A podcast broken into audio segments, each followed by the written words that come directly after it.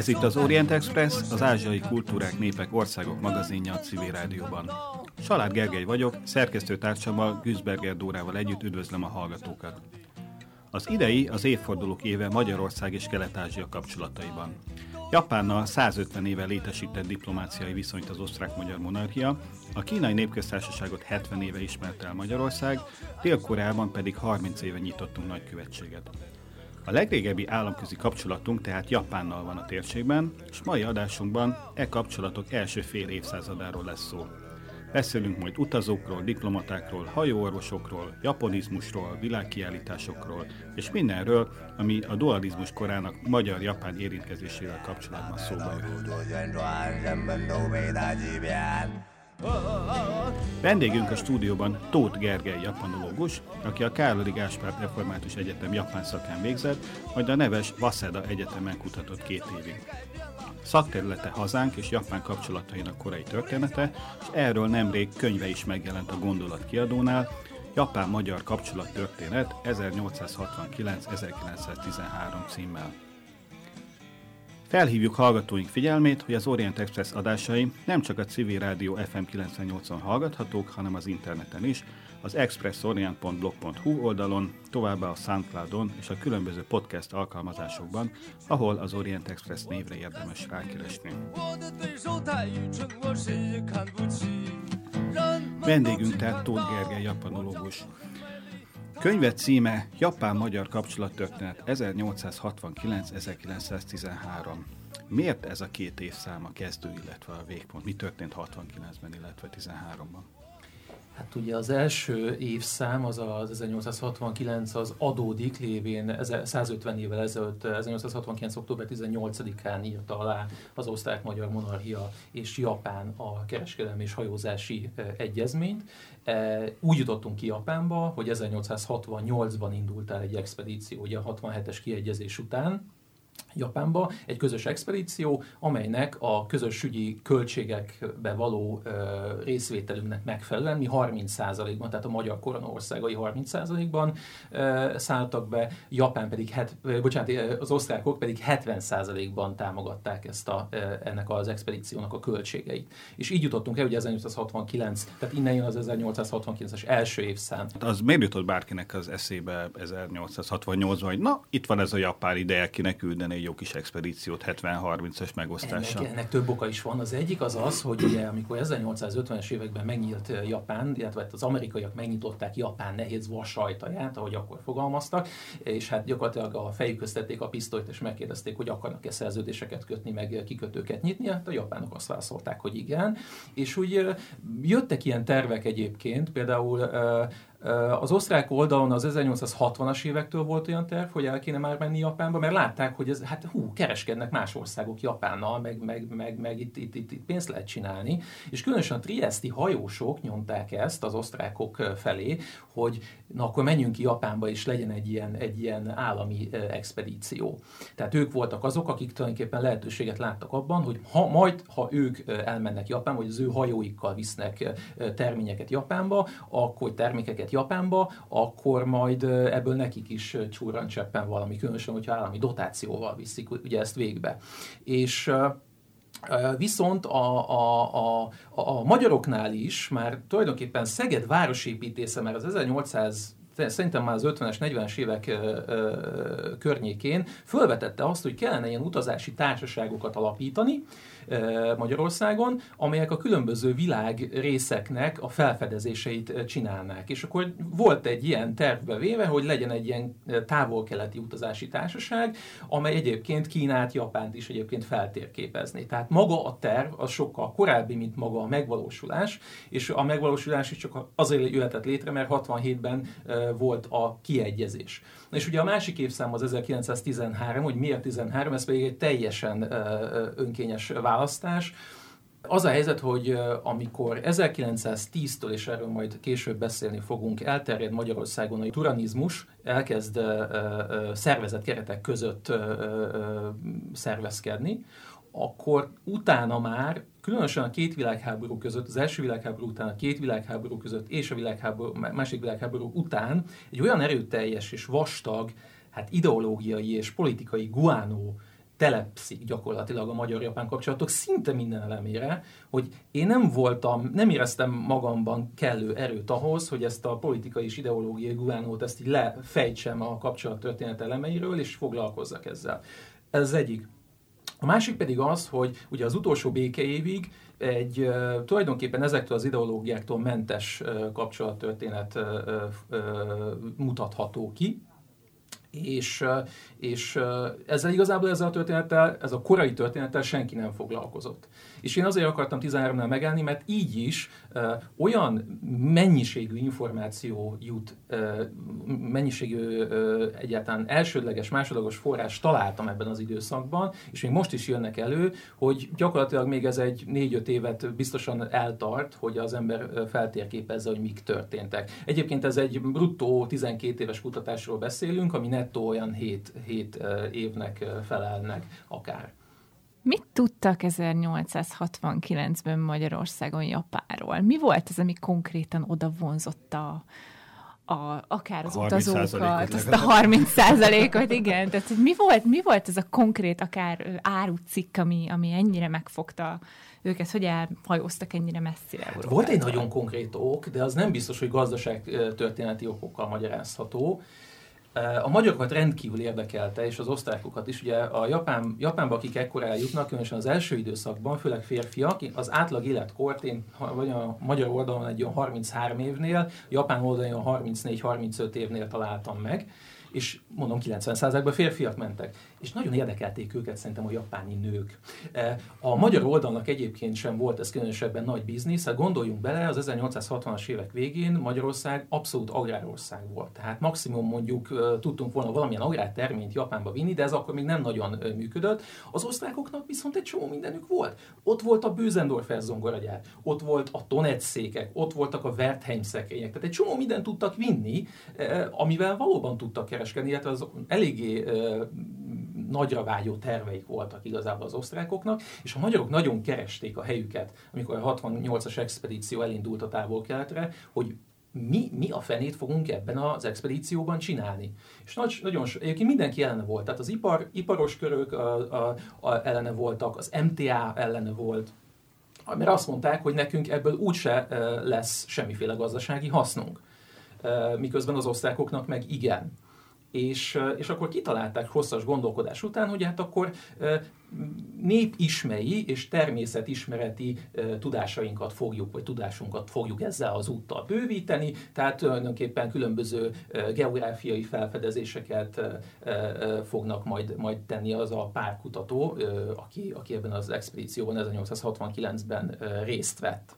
Úgyhogy igazából ez egy osztrák biznisz volt, és a másik pedig az, hogy, hogy itt eh, be kell hozni egy érdekes fogalmat, amit nem biztos, hogy mindenki oszt, de szerintem az osztrák-magyar monarchia az gyakorlatilag a nagyhatalmaknak a strómanja volt 1869-ben, amikor Japánba értek, ugyanis a 1850-es évek közepétől kialakult egy egyenlőtlen szerződési rendszer Japán és a Japánnal szerződött államok és hát nagyhatalmak között, aminek tulajdonképpen az volt a lényege, hogy olcsón lehessen Japánba vámtételek, vagy alacsony vámtételek, vagy egyáltalán vám, fizetése nélkül vinni külföldi árut, ezt Japánba így lehessen adni, és a, a külföldiek szabadon mozoghassanak bizonyos területeken belül, és azokon a területeken belül, ahol ezek a külföldi telepek voltak, ott legyen olyan bíráskodás, amely, amely az adott ország vagy adott nagyhatalomnak a jogi területe alá tartozik. Tehát, hogyha mondjuk egy amerikai elkövetett valamiféle bűn, bűnt Japánban, akkor azt nem a japán, őt nem a japán törvények szerint vonták felelősségre, hanem az adott országnak a törvényei szerint.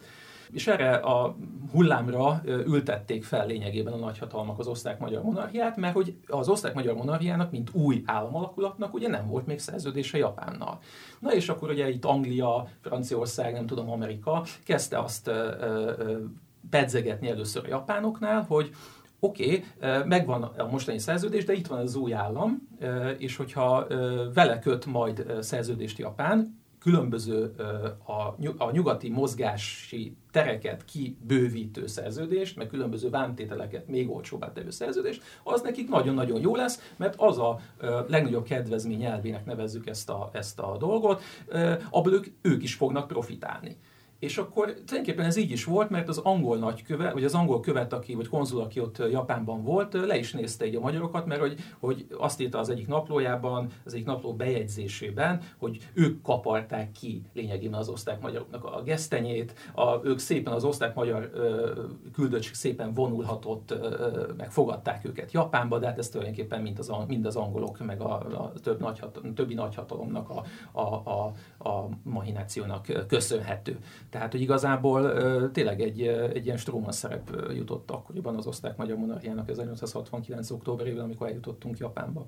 Tehát akkor az előkészítést azt nem is az osztrákok vagy a magyarok végezték, hanem a már ott lévő nagyhatalmak készítették el a terepet? Tulajdonképpen így van. Így és van, akkor egyszer csak ott, ott, ott megjelent, megjelent egy, egy az hajó, volt a baj, vagy három? amikor ezzel kettő hajóval mentünk, és az is, ezek nem voltak nagyon modern hajók, és hát ilyen vitorlásokból átalakított gőzösök voltak, tehát valahogy a kettő között volt még, még nem voltak teljesen gőzösök, és az is érdekes, hogy amikor 68 Hib- hibrid, az most nagyon menő. Hibrid, abszolút, igen, ilyen hibrid meghagyták.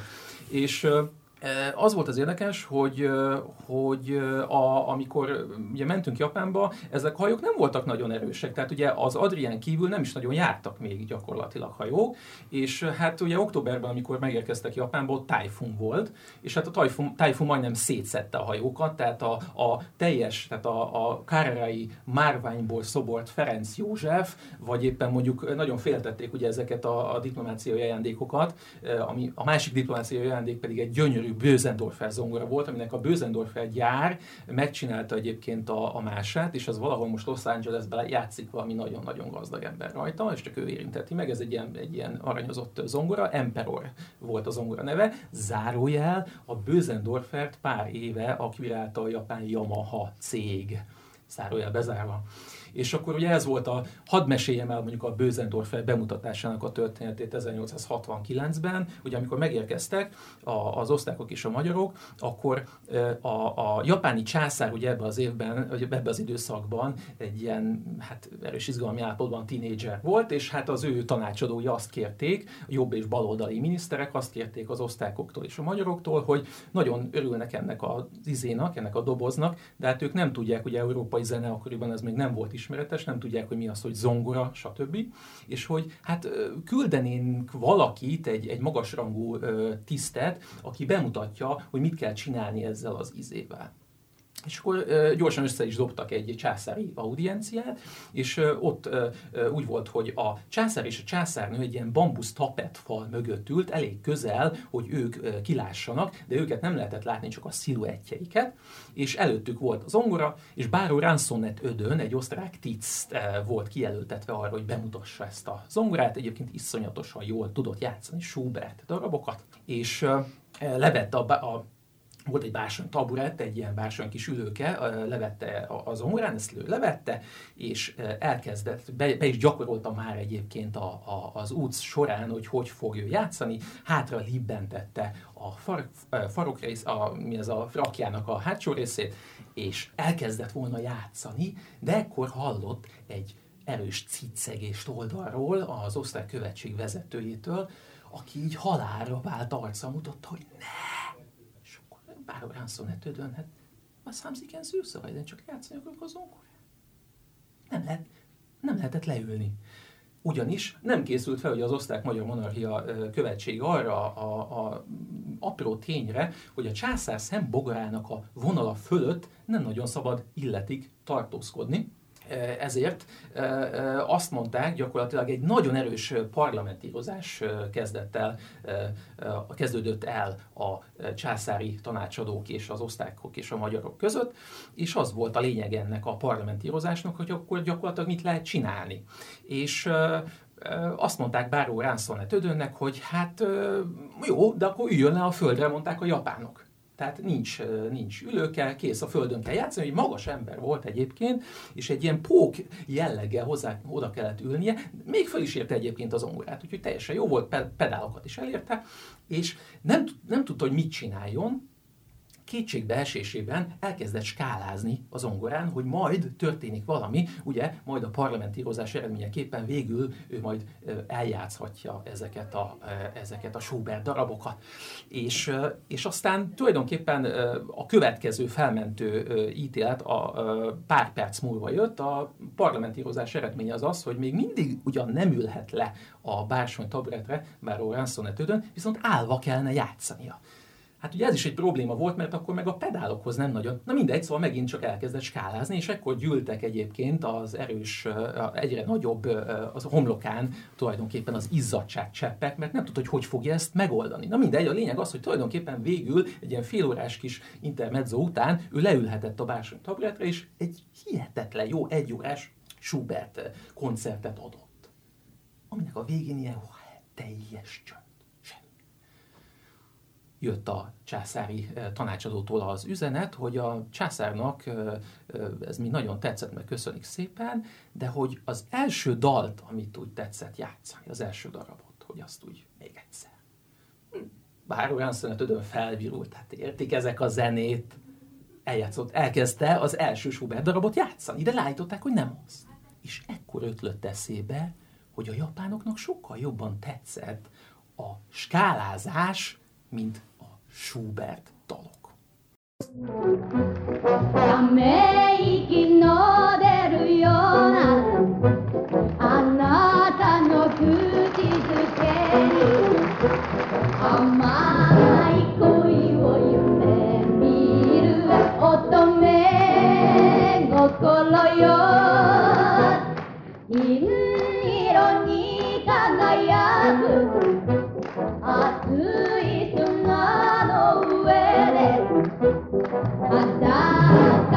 恋をしよう。人形の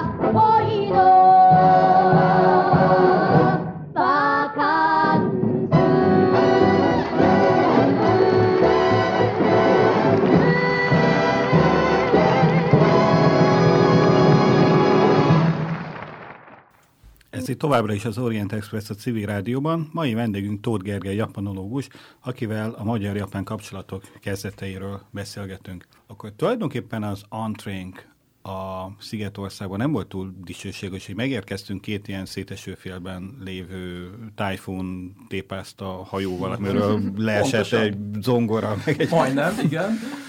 Majdnem az volt, hogy tényleg, hogy ki kellett úszni a japán partokig, és hát akkor ilyen hináros fejjel így kellett volna bejelentkezni Degecre, hogy bocsánat, jöttünk szerződést kötni, tehát ez nem lett volna túl jó egyébként. És a korabeli japán források hogyan emlékeznek a, a, az ide látogató osztrák-magyar delegációra? Tehát élt ekkor bármiféle kép, tudás a monarchiáról, esetleg azon belül Magyarországról a japánokban? Az nagyon érdekes, hogy nagyon sokáig a Japán, tehát Japánban is az osztrák-magyar monarchia, mint Ausztria jelent meg.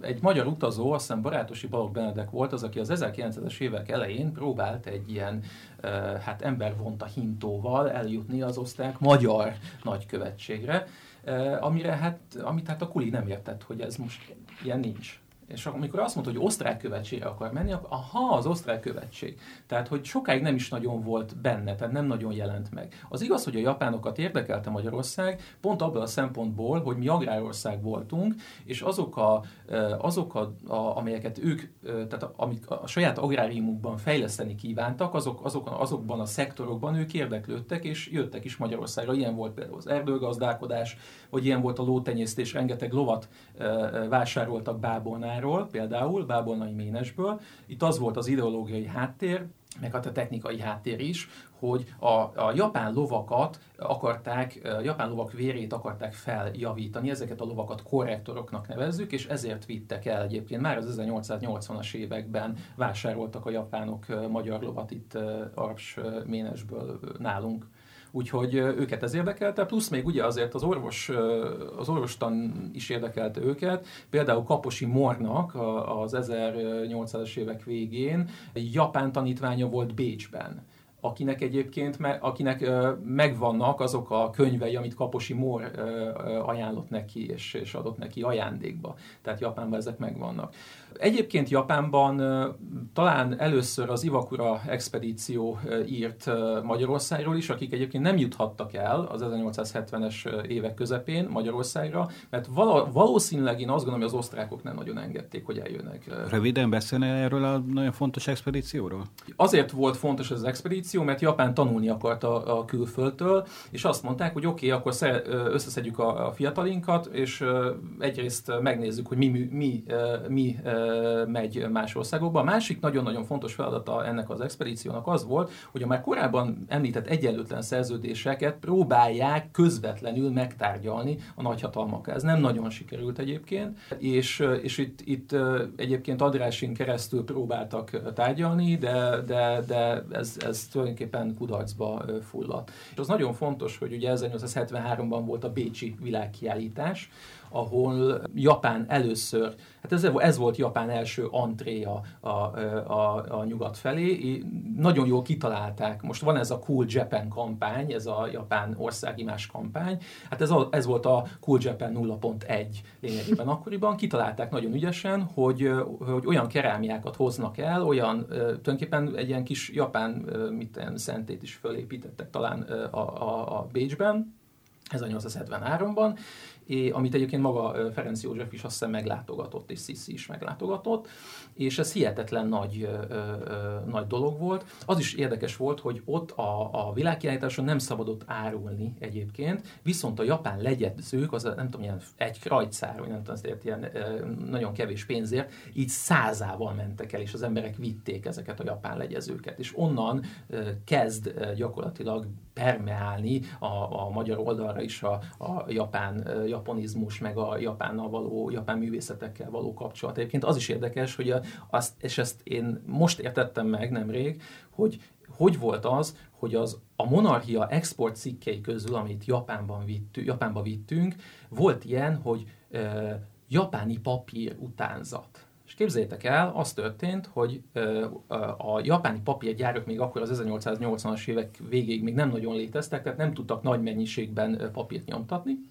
ezért a, itt nyomtattak valamelyik, talán az aradi papírgyár, nem tudom, ennek utána kéne menni majd később, japáni papír utánzatokat, amiket eladtak Japánba. Japánba a nagyon vörös külföldiek ugye megvették, mint jap, eredeti echte japán szuvenír, és visszaozták őket Európába. Tulajdonképpen ezt csinálják most a kínaiak, mondjuk korondon, Ja, ez akkor ugye, ha, az is ügyes, igen, igen, igen, hát igen, igen. A hivatalos, tehát az államközi kapcsolatok a 1869-es kapcsolatfelvétel utáni évtizedekben hogyan alakultak? Megmaradtak ilyen magas szintűnek? És volt valamiféle szerepe a másik országnak az adott ország külpolitikájában? Sokáig nem volt. Ugye 1904-1905-ben van az orosz-japán háború, és ennek hihetetlen nagy hírértéke volt ugye itt Magyarországon is, érthető történelmi okokból, és mi nem az oroszoknak, hanem a japánoknak drukkoltunk.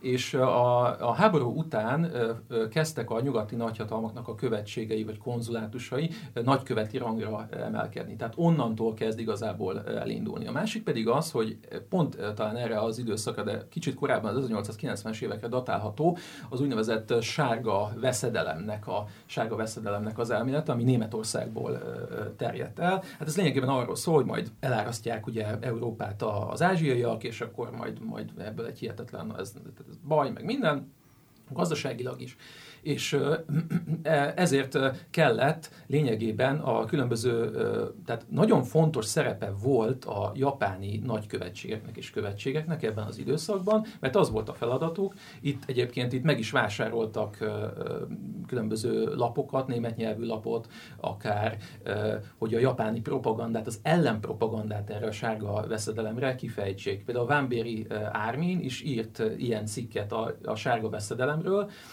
ami a sárga veszedelem ellenében született gyakorlatilag ez a cikk, és ezt ezért ő egyébként Japán kitüntetést is kapott később, Japán szolgálata ügyében. Ezzel érdekes kontrasztban el a japonizmus, és erre szeretnék egy picit visszatérni. Pontosan mit jelent ez a fogalom? Hú, hát ez talán inkább egy művészettörténész tudná pontosan elmagyarázni. Én talán azt mondhatnám, hogy ha nagyon-nagyon leegyszerűsítjük és zanzásítjuk ezt a kérdést, akkor a japán művészetek hatása az európai művészetek, de ez mindenhova beivódott lényegében. Hát ismeretes, hogy a mostani írók boltja az valaha a japán kávéház volt, és az a, a művészeknek, az itthoni művészeknek, festőknek, költőknek a, a, a központja, az egyik központja volt. Volt japán kávéház Aradon is például, és az attól egyébként attól japán kávéház, hogy az írók boltjának voltak olyan ilyen, azt hiszem, falfestései, amik ilyen, japon, tehát ilyen japáni életképeket ábrázoltak. Egyébként voltak japánok a japán kávéházban, és egy kicsit meghökkentek azon, hogy ezek, ezek japán életképeket ábrázolnak, mert ők nem, nem jöttek volna egyébként rá. És és az egész igazából onnan indul, hogy amikor a 69-es expedíció hazaért, és Szántus János volt például az egyik magyar, aki, aki, aki ott volt ebben az expedícióban, és elkezdtek az emberek, tehát volt egy kiállítás, miután megérkeztek Magyarországra, és Szántus János az általa gyűjtött dolgokat egyébként kiállította több helyen is, azt hiszem 71-ben volt egy ilyen, volt egy ilyen kiállítás. És nem csak ez volt, tehát ez volt a, annak a kezdete, hogy gyakorlatilag otthon az emberek elkezdtek ilyen kimono jellegű dolgokat hordani, a hölgyek, akkor a különböző színpadi előadásokban megjelentek a gésák, meg ilyesmi, és, és hirtelen el, elkezdett terjedni ez a japán imádat, ha így tetszik. Ezt tulajdonképpen azt mond, akkoriban úgy mondták, hogy belevonódtunk a japán imádat eszmemenetének bűvkörébe, és ez tulajdonképpen nem csak a művészetekben jelent meg, hanem megjelent, megjelent több helyütt is. Csak a gyűjtéssel kapcsolatban, hogy, hogy mennyire nem volt szisztematikus ez a gyűjtés, meg mennyire nem volt igazából szakmai ez a gyűjtés. Zicsi József is, aki járt Japánban, a következőket írta a saját gyűjtési moráljáról. Zicsi József saját megfogalmazásában inkább sok, mint becses akvizíciót hajtott végre Japánban. A gyűjtési mánia itt oly általános, hogy ekkorban mindenki bele szokott esni, ki hosszabb ideig Japánban időz. Castelliné 25 cm meg nem haladó vasakat gyűjt, már vagy 600 darabja van provinciák szerint rendezve. Struve orosz követ felesége apró teakannákat gyűjt, szinte már 200 darabja van.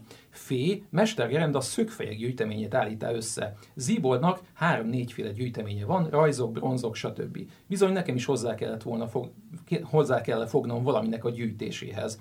E körülménynek köszönhetem japáni régi bronz gyertyatartó gyűjteményemet. Aztán az is érdekes, hogy mennyire nem volt skrupulusuk a gyűjtéssel kapcsolatban. Szántus János, amikor gyűjtött Japánban, behaladt egy buddhista templomba, és a következőket írta, könyörületesség Isten szobra állványon, templomból, egy oltáról adta el egy buddhista pap.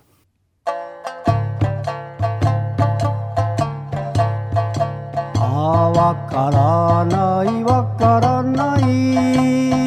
今の浮世はわからない。運命開花というけれど上辺ばっかりじゃわからない。明日や電気は立派でも雑巾の力は便利でもメッキ細工か天ぷらか見かけ倒しの夏卵。人は不景気不景気と泣き言ばっかり繰り返し年がら年中日の車。回しているのがわからない。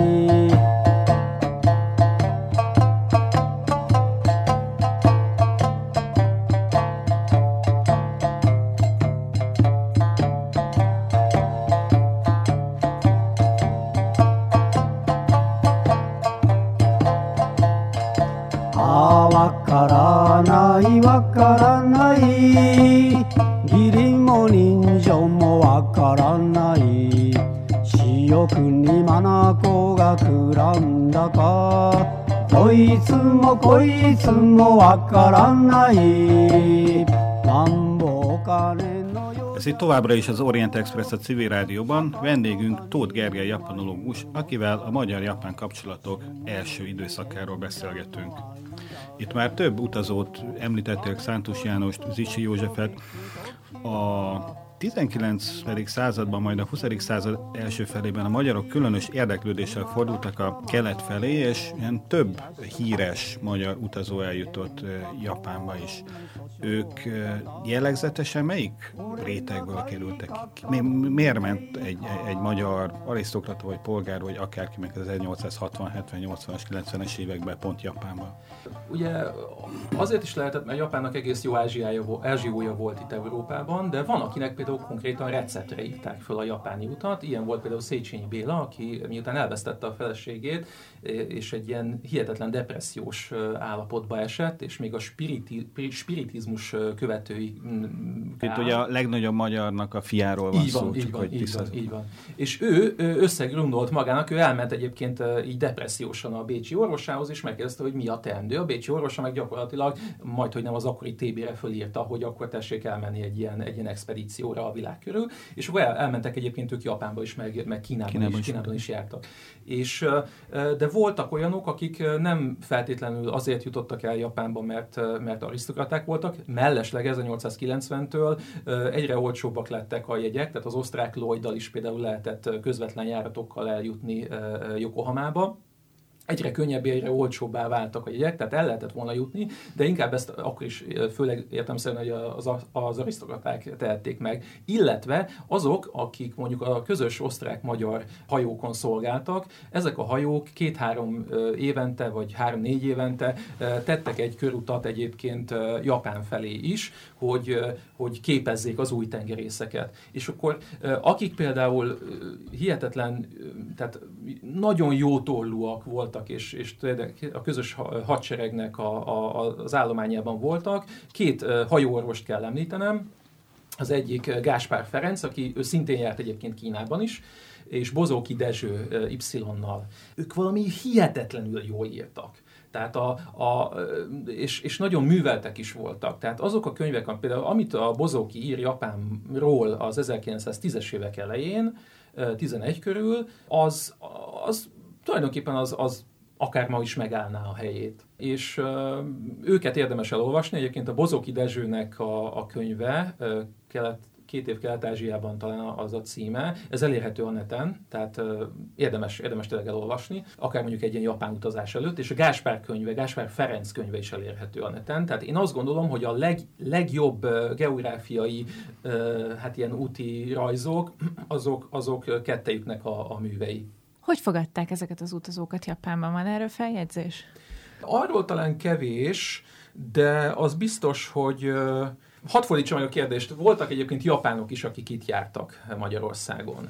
És hát ugye beszéltünk arról, hogy korábban ugye a magyar utazókat mi vonzott, tehát a japán nők vonzották, mert igazából nem volt semmi olyan gazdasági, gazdaságtörténeti magyarázat arra, hogy, és természetesen hát ők próbáltak, ugye próbálkoztak japán irányzókkal ismerkedni, flörtölgetni, de hát Japánban a flört tudomány, mint olyan, az nem nagyon működött.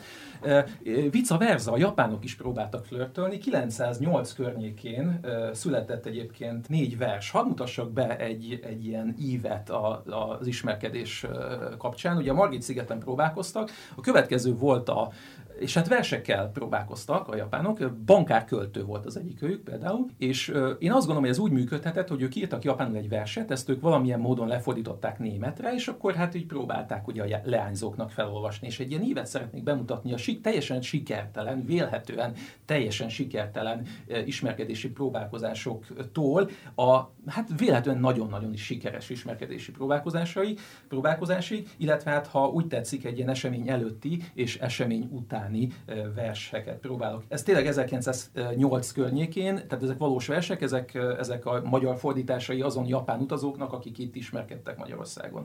Tehát akkor lássuk az elsőt, ami szinte biztosan nem sikerült.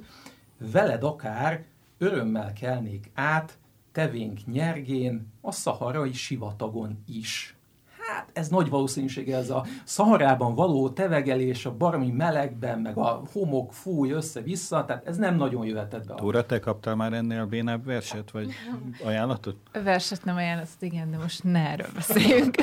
Akkor a következő, ahol tulajdonképpen sejthető, hogy akár történhetett is volna valami, utazás, egy esti történet, akárha tovatűnő álom. Ugye itt a fiction és a non-fiction határmesdjéjén vagyunk, Viszont következő versünkben, ami hát véleményem szerint egy ilyen új irodalmi műfajt hadd vezessek be az esemény utáni vers, szerintem történhetett valami, következőképpen hangzik a vers, letört vadrózsa emléke, ruhámban virágillata.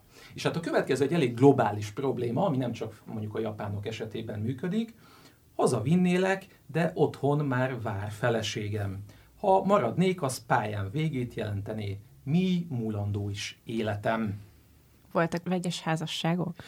Voltak például, a, a, volt egy magyar konzul, egy követ, bocsánat, Yokohamában, aki hát 1880-as évek végén kilovagolt valahova, majd megbotlott a lova, és azon a helyen, ahol ő elesett, ő kiszaladt, hogy segítsen neki a, egy japán házból, egy japán fiatal japán leányzó, azt ott egyébként azt a hölgyet ott el is vette feleségül, és ők hazajöttek, Kudenhof báróról van szó, az ő egyik fiúk egyébként az Európai Unió elveinek megalapozója, azt hiszem Richardnak hívták a fiút, Na és mindegy, ők, ők egy időben ugye ott laktak Japánban, és hazahozta a japán feleségét, Mitsuko-nak hívták a feleségét, és Pobezsovicében, mai Csehország, ott, ott éltek.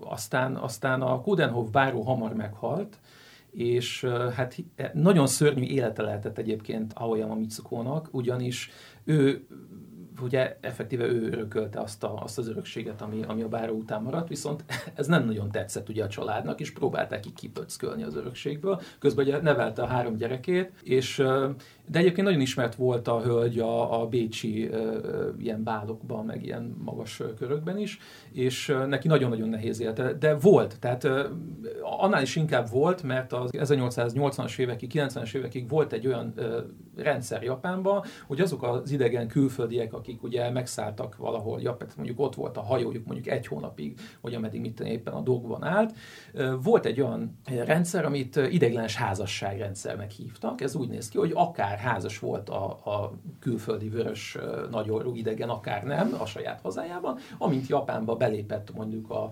tokiói kikötőbe, és ott kikötött a hajója, ő fölhaladt. Egyébként ezt a Bozóki talán le is írja és Szemere Attilának is volt egyébként ilyen felesége, tehát, és volt egy németi Emil, németi Antal, nem tudom pontosan, aki az egyik japán papírgyár építésénél volt ott, és amíg ő két évig, két-három évig ő ott volt Japánban, neki japán felesége volt, ideiglenes japán felesége. És hát ezt meg lehetett ugye akkoriban csinálni, és nagyon, ez egy tulajdonképpen szomorú történet, mert ezek a lányok, ezek nagyon rossz sorsú családokból származtak, ugye őket kifejezetten eladták gyakorlatilag a, a különböző teaházaknak erre, erre a célra, és nagyon sokan ugye nagyon fiatalak voltak, hát adott esetben belszerettek az illetőbe, és ugye a, a, aki fél, tovább állt, ugye fél évvel, vagy mit tudom én, akár egy-két hónappal azután, hogy találkoztak, nagyon sokan öngyilkosak lettek egyébként azok, azon közül, azon azon japán nők közül, akik ilyen ideiglenes házasságba léptek a nyugatiakkal, és ez egyébként meg is volt ideologizálva, az ő feladatuk volt a japán hölgyek erényeinek a védelme a nyugatiakkal szemben. Japánok egyébként sokáig azt hitték, hogy azért visznek a nyugatiak juhokat, meg különböző élő állatokat a hajóikon, hogy rajtuk vezessék le a, a gerjedelmeiket de hát aztán ugye gyakorlatilag a fiatal japánoknak jutott lényegében az a szerep, hogy megvédjék a többi japán fiatal leányzó erényét. erényét. Ha már az utazókról beszéltünk, Ferenc Ferdinánd és mit keresett Japánban? Ugye úgy írod a könyvedben, hogy ő is járt. Igen. Én úgy tudom, hogy az önéletrajzírója azt írta valahol, hogy ő is hasonló, tehát ő is, őnek is, mint hogyha egy ilyen vényre írták volna fel a japán utat. Ez egy ilyen félhivatalos látogatás volt egyébként Japánba. Voltak vele egyébként magyar újságírók, akik a az egyikőjük Reményi Ferenc, ő egyébként írt is a vasárnapi újságba. Tehát, de az is érdekes, hogy a Ferenc Ferdinándnak a japáni útjáról való naplója az még máig nem jelent meg magyarul, mert nem nagyon szerette a magyarokat, és akkor ez, ez, ez még úgy látszik, még, úgy lát, még mindig kitart. Pár éve, talán 14 környékén volt Bécsben egy baromi kiállítás pont ezzel az úttal Ferenc Ferdinándnak ezzel a távolkeleti útjával kapcsolatban. Francis Here volt az angol, az angol verzió, tehát itt van Franz, és, és nagyon jó kiállítás volt, amin egyébként szerepeltek 1869-ben egy magyar cég is egyébként Yokohamában, Kobe-ban megjelent, és kuriósopokat, ilyen hát mondjuk antikvitásokat, ma úgy mondanánk, antik üzleteket nyitott. Ez a Kun és Komor kereskedés volt például velük, tehát az ő számláik is megjelentek ezen a kiállításon, tehát Ferenc Ferdinánd rajtuk keresztül vásárolt japán tárgyakat.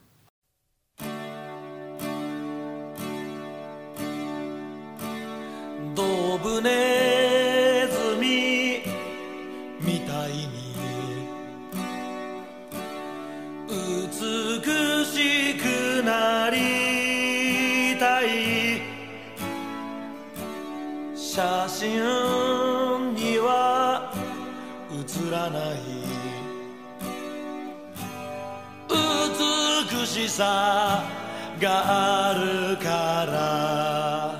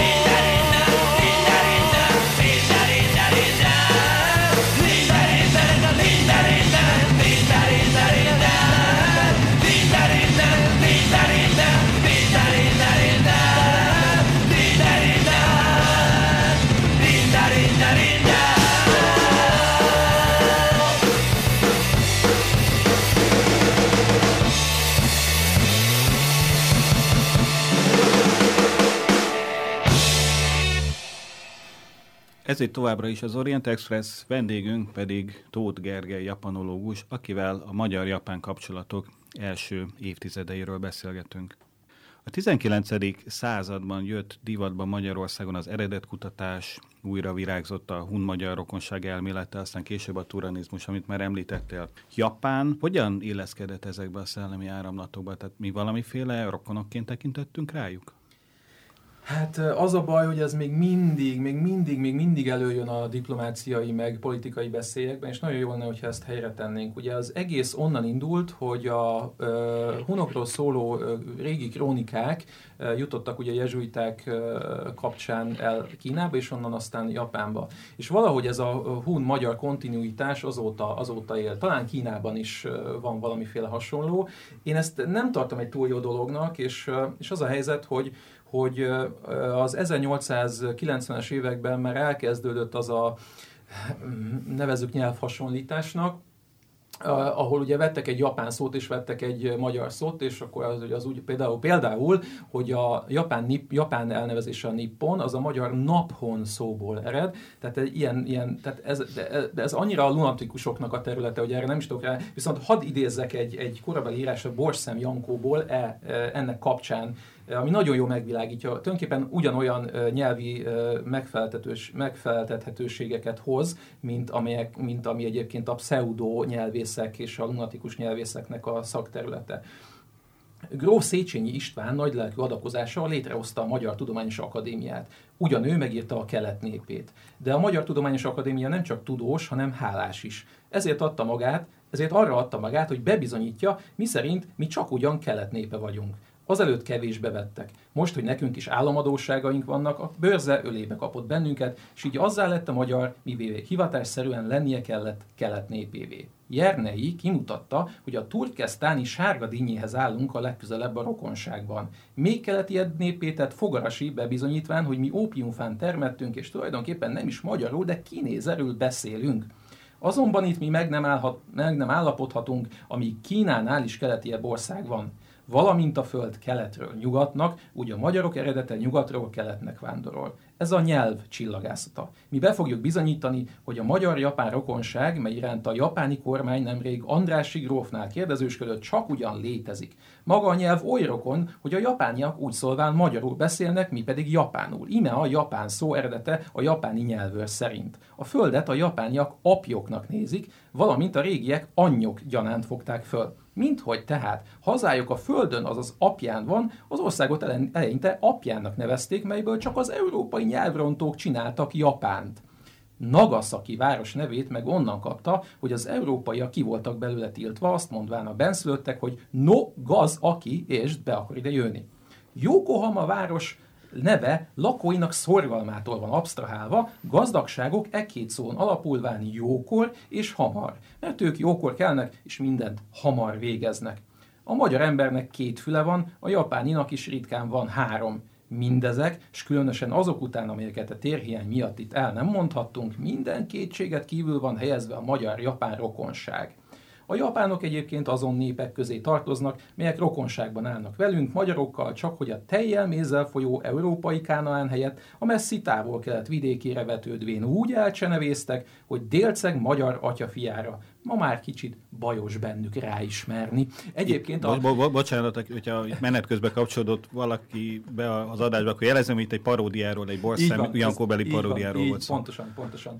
Egyébként a, ott találkozik itt a, a, a magyaroknak azon tehát valamiféle tehát történelmi frusztrációból eredő és a japánokkal a magyarokat rokonító kívánsága a japánoknak azon, mert volt olyan japán gondolkozó az 1900-as években, akik egyébként leírták azt, hogy a hunok, magyarok hasonlóak, meg hogy, hogy, hogy a japánok akár rokoníthatók a magyarokkal, de, de lássuk azt, hogy ennek a hátterében mi volt. Japán, amikor elkezdődött, elkezdődött japáni modernizáció, hihetetlen gyorsan fejlődött, és, és ő akart lenni tulajdonképpen távol-keleten az az ország, amely megreformálja a, a, hely, a helyzetet ott, ott az, abban a térségben, és ő akart lenni a vezető. Ez annyira sikerült is, hogy ugye 1910-ben annektálják Koreát, azt nagyon kevesen tudják, hogy az északi Hokkaido sziget az 1860-as években nem volt, így nem volt japán terület, tehát azt is gyakorlatilag bekelebezik. Szintén úgy a déli okinavai szigeteket, ezek sem voltak egyébként japán részei, tehát ez is japán élet. És közben ugye megnyeri 1894-95-ben a kínai-japán háborút, megnyeri 1904-95-ben az orosz-japán háborút, úgyhogy hihetetlen expanzióba kezd. És tulajdonképpen el akarta magát távolítani ideológiailag a fejletlen Ázsia képétől. És azt próbálta kelleti történelmileg ugye utólag bebizonyítani, hogy ők, ők, ők többre hivatottak, és egy kicsit olyanok, mint akár mondjuk a nyugat-európaiak. A japán kultúra hitelesen mikor jelent meg monarchiában, illetve Magyarországon? Tehát például a magyar nagyközönség az mikor láthatott először nagy mennyiségben hiteles japán tárgyakat? A Bécsi világkiállításon, vagy korábban esetleg később kerültek közgyűjteménybe japán dolgok? Ugye igen, mert hogy akkor az 1870-es években kezdték el ugye effektív ezeket a múzeumokat létrehozni, és már akkor konkrétan kerestek. És Szántusznak a gyűjteményében jött létre a Tulajdonképpen mondhatjuk, igen, igen, igen, igen. Tehát japán tárgyakat egyébként több helyütt láthattak, mert nagyon sok japánnal kapcsolatos kiállítás volt, és hát ugye azért azt se felejtsük el, hogy olyan magyar festőink voltak, akik rendelkeztek japán tárgyi gyűjteménnyel, és ebből gyakorlatilag a motivumokból dolgoztak is. Ugye az első japonizmus kép az Székely Bertalannak a Japán nő című képe 1860-as évek végéről, és ezt adják az első magyar japonizáló, a festészetben az első magyar japonizáló műnek, és ez egy hát úgynevezett, hát mondjuk japán nőt ábrázol, de nem biztos, hogy feltétlenül, hogyha nem tudnánk, hogy ez egy japonizáló mű, akkor mondjuk arra asszociálnánk, hogy ez egy japán nő. Mindegy, de hogy, hogy ott már előjönnek azok a motivumok, amelyek, amelyek akár mondjuk, a, amelyeket ő japán képekről lesett le, vagy akár mondjuk Hosszánynak a mangáiból lesett el.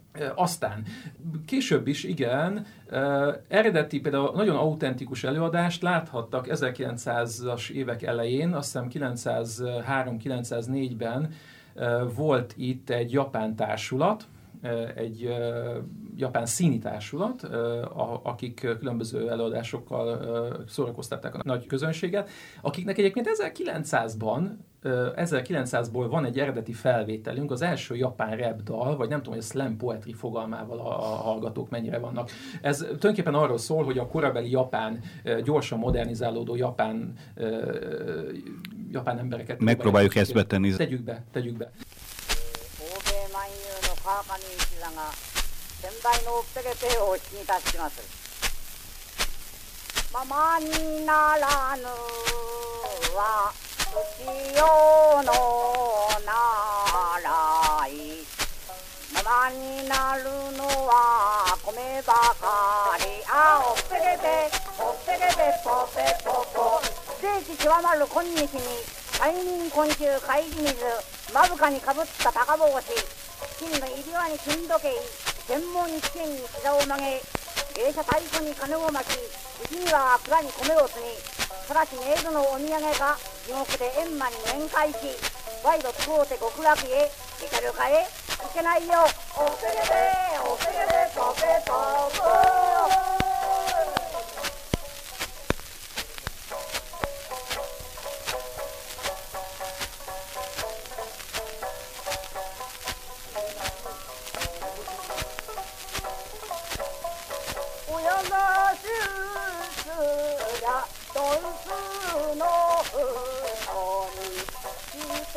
おくれれので立派だとっさん血統こじじまきどちらもお客を乗せたがる入り車は駆け引きだ本当に大して危ないよ親いけないねおぺれおぺれぽぺぽう Egyébként ebben a dalban nagyon élesen kifigurázzák az akkori nagyon gyorsan modernizálódó Japánt, hogy elkezdték a nyugatot majmolni. Például ebben, ebben a kis részletben nincsen benne, de magában a dalban egyébként benne van, hogy, hogy össze-vissza isznak a japánok ami, olyan dolgokat, amikhez nem szoktak hozzá. Viszki után isznak kávét, meg, meg hordják a céndes karbot, meg, meg össze-vissza isznak mindent, és utána kimennek a söntésbe hányni, és effektív ez is benne van a dalban. Tehát zseniális, ez első, első japán rap dal, vagy slam slam, slam poetry lényegében. Ezt, ha, ezt nem tudom, hogy hallhatták -e, ezt nem tudom, hogy itt eh, Magyarországon előadták, ez biztos, hogy Párizsban előadták, és én ab, abból gondolom, hogy esetleg itt is előadhatták. De hát mondjuk értelmszerűen ezt Japánul adták elő, tehát nem biztos, hogy értette a közönség, biztos, hogy nem értette például a magyar közönség sem, hogy miről van szó. És a másik oldalon a magyar kultúra megjelent valamilyen módon Japánban ebben az időszakban? Igen, megjelent. Volt egy magyar kiállítás, amit egy magyar tanítónő grundolt össze, az 900-as évek elején egyébként, és akkor gyakorlatilag mindenhonnan Magyarországról kérte ez a tanítónő, hogy gyűjtsenek, mit tudom én, magyar szőtteseket, stb. stb. És akkor ezeket kivitték Japánba, és volt egy ilyen Japán, Japánban egy magyar kiállítás a 900-as évek elején, aminek azt hiszem, hogy elég, elég jó visszhangja volt. Hát ezt meg elhallgattuk volna egy ideig, de sajnos az adásidőnk lejárt. Úgyhogy nagyon köszönjük Tóth Gergelynek a Japán-Magyar Kapcsolattörténet 1864-1913 című könyv szerzőjének, hogy elfogadta meghívásunkat, és köszönjük a hallgatóknak a figyelmet. Önök az Orient Express-t, a Civil Rádió ázsiai magazinját hallották, a műsort Család Gergely és Güzberger Dóra vezették. Tartsanak velünk a jövő héten is. Felhívjuk figyelmüket, hogy az Orient Express adásai podcast formában és az interneten is elérhető. A címünk expressorient.blog.hu, Emellett Orient Express néven ott vagyunk a soundcloud és a különböző podcast alkalmazásokban is. A Facebookon pedig a Pázmány Péter Katolikus Egyetem Modern Kelet-Ázsia kutatócsoportjának oldalán lehet megtalálni az adásokat és készítőiket. A viszonthallásra! Ha,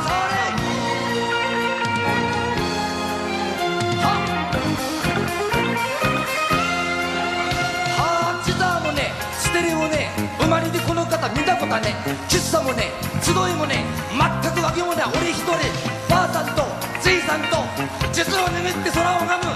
薬やね映画もねたまに来るのは金縛りほらこんな村嫌だ。ほらこんな村嫌だ。東京へ出るだ東京へ出たならテレビはために東京で馬車引くだいか。